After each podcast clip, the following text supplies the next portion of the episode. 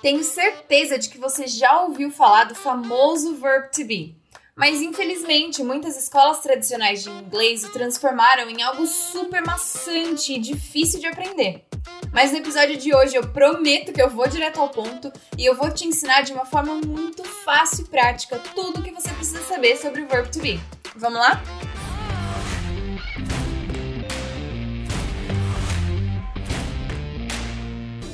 Nós, professores de língua inglesa, vivemos falando que o verbo to be é essencial para se ter uma comunicação básica na língua inglesa.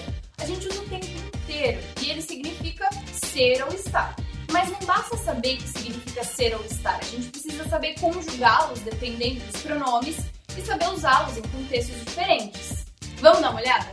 Antes da gente entrar de fato no verb to be, acho que é melhor a gente dar uma revisada e uma relembrada nos pronomes em inglês. Eles são I, you, we, they, he, she, it. São esses. I significa eu, you significa você ou vocês. O contexto vai te dizer qual é qual. He, she, it, ele, ela, ele. Em português a gente acaba usando it como ele ou ela para coisa, objetos inanimados, etc. Mas em inglês a gente usa o it. Então, it vai ser usado para um cachorro, um animal que você não sabe o nome. Então, você vê um cachorro abandonado e você fala, oh, it was abandoned. It was abandoned. Ele foi abandonado. Em português a gente acaba usando o pronome masculino, mas em inglês tem esse it.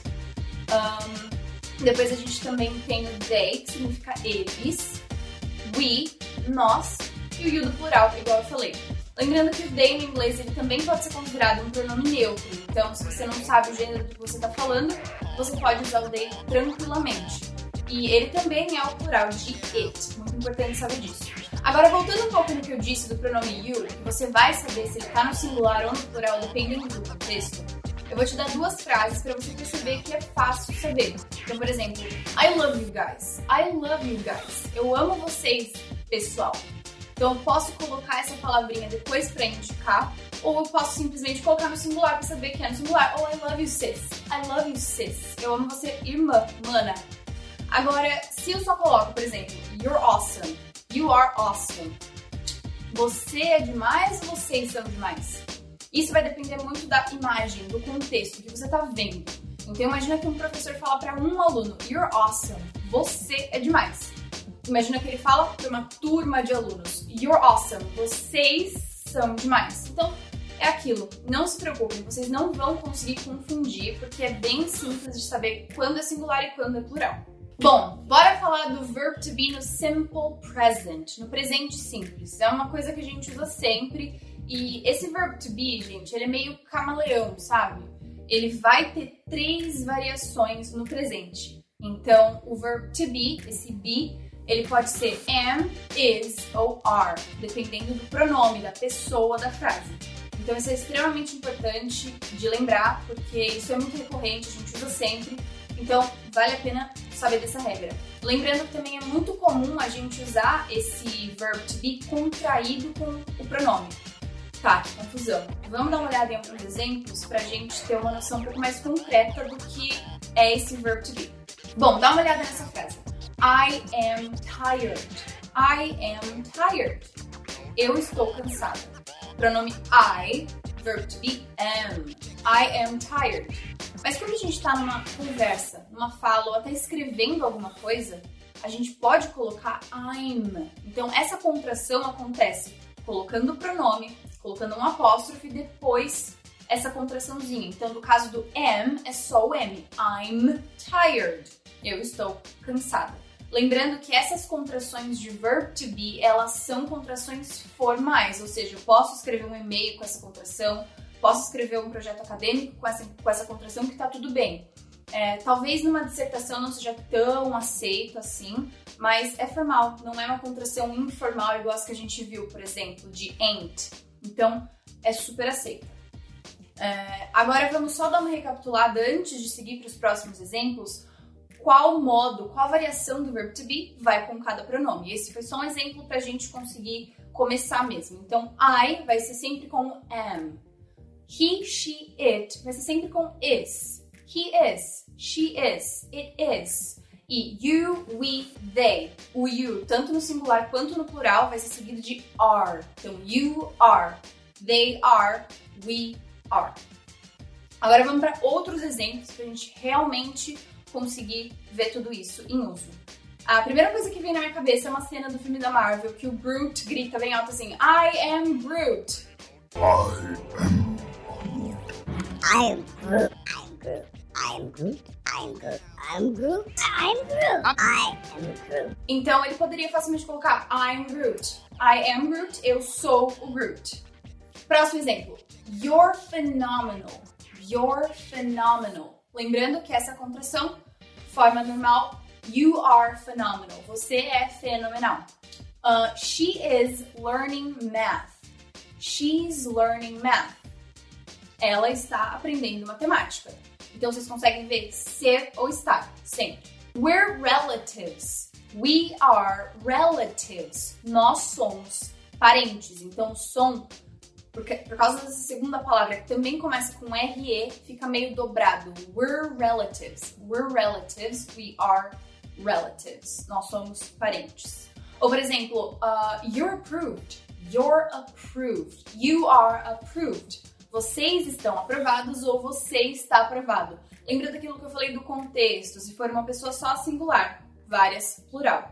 Ou então, they're my neighbors. They're my neighbors. They are my neighbors. Eles são meus vizinhos. E por fim, uma coisa que eu já relembrei no vídeo de 10 verbos mais usados em inglês é que o verb to be também é usado para idade.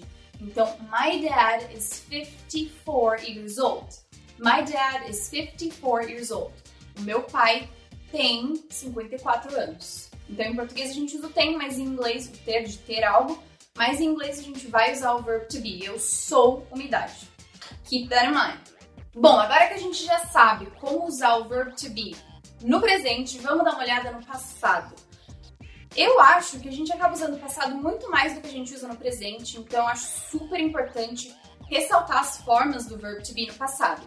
Diferentemente do verb to be no presente, que tem três variações, am, is e are, o verb to be no passado, no simple past, só tem duas formas, was e were. Então o am e o is, no passado eles vão virar was, e o are vira were. Dica de pronúncia aqui. W-E-R-E. W-E-R-E. Were. Presta atenção para não confundir com where, a WH word que a gente usa para falar onde, de lugar. Where, onde, mais aberto, e were, o verbo to be no passado, é mais fechado. Without further ado, to the examples. I was the most dedicated employee in the company. I was the most dedicated employee in the company. Eu era o funcionário mais dedicado da empresa. Então, was, were, era, eram. Eu era o funcionário mais dedicado da empresa. Próximo. She was the smartest person in the class. She was the smartest person in the class. Ela era a pessoa mais inteligente da sala. Ou you were really nervous out there, right? You were really nervous out there. Você estava muito nervoso lá. Você estava. Vocês estavam. Vocês estavam. Então, de novo, dependendo do contexto. Aqui essa frase solta não tem muito como a gente perceber, mas com o que está acontecendo aos arredores, as pessoas que estão envolvidas, é fácil perceber. Agora, um exemplo com we. We were doing pretty well in the competition. We were doing pretty well in the competition. Nós estávamos nos saindo muito bem na competição. Nós estávamos nos saindo muito bem na competição. Agora, só pra cair naquele clichê de professor de inglês mesmo, gente, não é culpa. Eu amo Friends, mas um exemplo que eu acho muito marcante da série que ele usa o verbo to be no passado é quando o Ross fala pra Rachel, no mundo inteiro, We were on a break. Nós estávamos dando um tempo.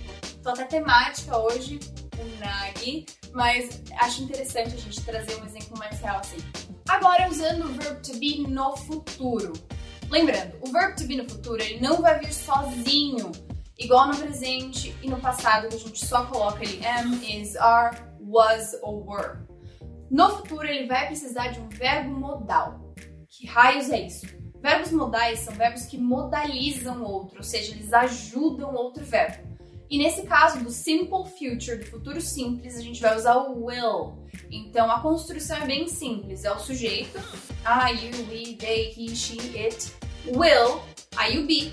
O be ele vai vir na base form, infinitivo, super lindinho, só o be.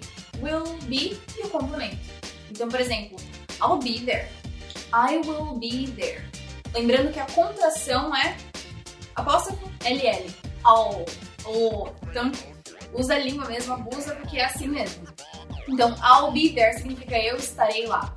Isso eu posso fazer com qualquer pronome, essa contração da apóstrofo LL. E é bem mais comum, gente. Lembrando, as contrações fazem parte da vida. Todo mundo usa e usem e abusem.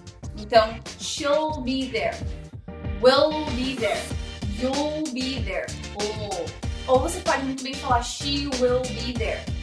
Mas, como as pessoas geralmente são preguiçosas, essa sílaba que é adicionada do will, ela é desnecessária, então as pessoas simplesmente comem ela e contraem.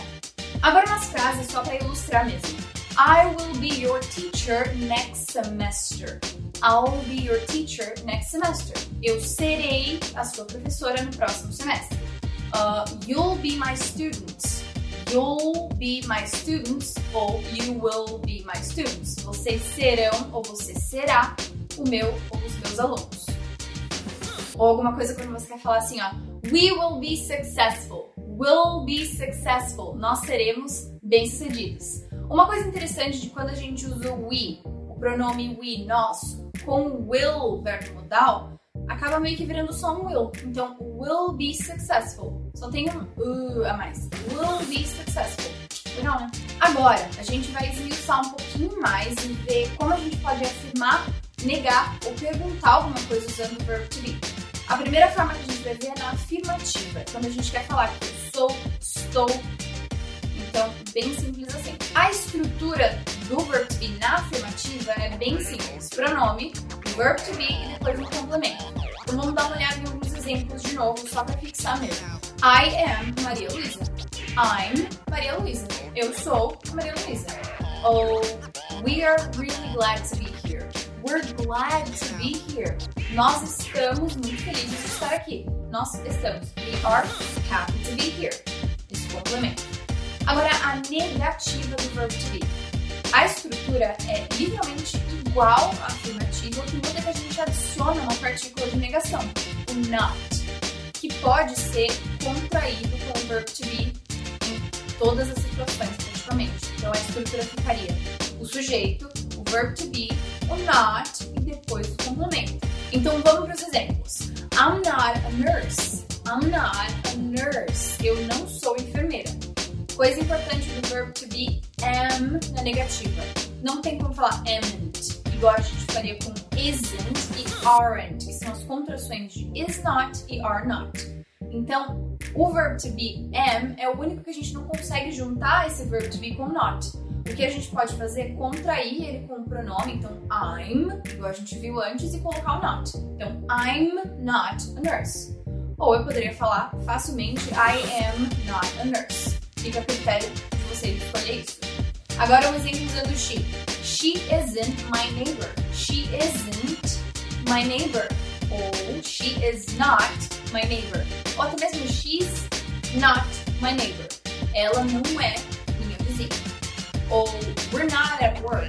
We're not at work. We are not at work. Nós não estamos no trabalho. Mais dois exemplos para finalizar, no passado e no futuro. Então, you weren't home last night. What happened? You weren't home last night. What happened? Você não estava em casa ontem. O? Você não estava. You weren't. Ou you were not. Então você não estava. E o mesmo acontece para was. Was not, wasn't. So, I wasn't home last night. Sorry. I wasn't home last night. I'm sorry. Eu não estava em casa ontem à noite. Desculpa, I wasn't. I was not. Ou então eu quero falar, they'll not be here today. They will not be here today. Eles não estarão aqui hoje. Eles não estarão. They will not be. Detalhe que no futuro o not ele vem entre o will e o be. They'll not be here today. Eles não estarão aqui hoje. Last but not least, a gente vai falar da forma interrogativa do verb to be. Como todas as perguntas em inglês, o que é mais comum de acontecer é que a gente inverta esse verbo auxiliar, no caso o verb to be, com o pronome. Então, se a ordem normal seria you are happy, você é feliz, para uma pergunta eu tinha que pegar esse you e trocar de lugar com are. You are happy ficaria are you happy? Are you happy? Are you happy? Isso acontece para todos os pronomes. O que muda é a entonação, tem que prestar bastante atenção nisso. Ela não é flat, a gente precisa ter uma cadência. So, are you happy? Are you happy? Ela é uma subidinha. Isso acontece para todos. Is she happy? Is she happy? Ela é feliz e assim vai. Um, esses foram exemplos do presente, agora vamos ver um do passado. So, were you at your grandma's last night? Were you at your grandma's last night? Você estava na casa da sua avó ontem à noite? Were you? Você estava? Ou então, will they be here? Will they be here? Eles estarão aqui? Eles estarão aqui? Will they be here? Então, de novo, só troca o pronome com o auxiliar. E nesse caso do futuro, o will que vem primeiro. Isso é bem importante de lembrar. Agora, uma outra cena de filme que eu lembrei é daquele filme Sim, do porquinho, que ele cai no palco e aquele outro pergunta para ele: Are you okay? Are you okay? Você está bem? Pronto. Agora você já conhece o verbo to be, sabe como usar ele no presente, no passado, no futuro. Espero que essas dicas tenham ajudado muito. O verbo to be é o início do aprendizado do inglês e ainda tem um universo maravilhoso para você descobrir. Por isso, eu quero te convidar a conhecer o Questions, a nossa comunidade online de perguntas e respostas sobre inglês e intercâmbio. Para fazer parte, basta acessar questions.fluencypass.com e se inscrever gratuitamente. Eu deixei o link aqui na descrição. Até o próximo episódio. Bye!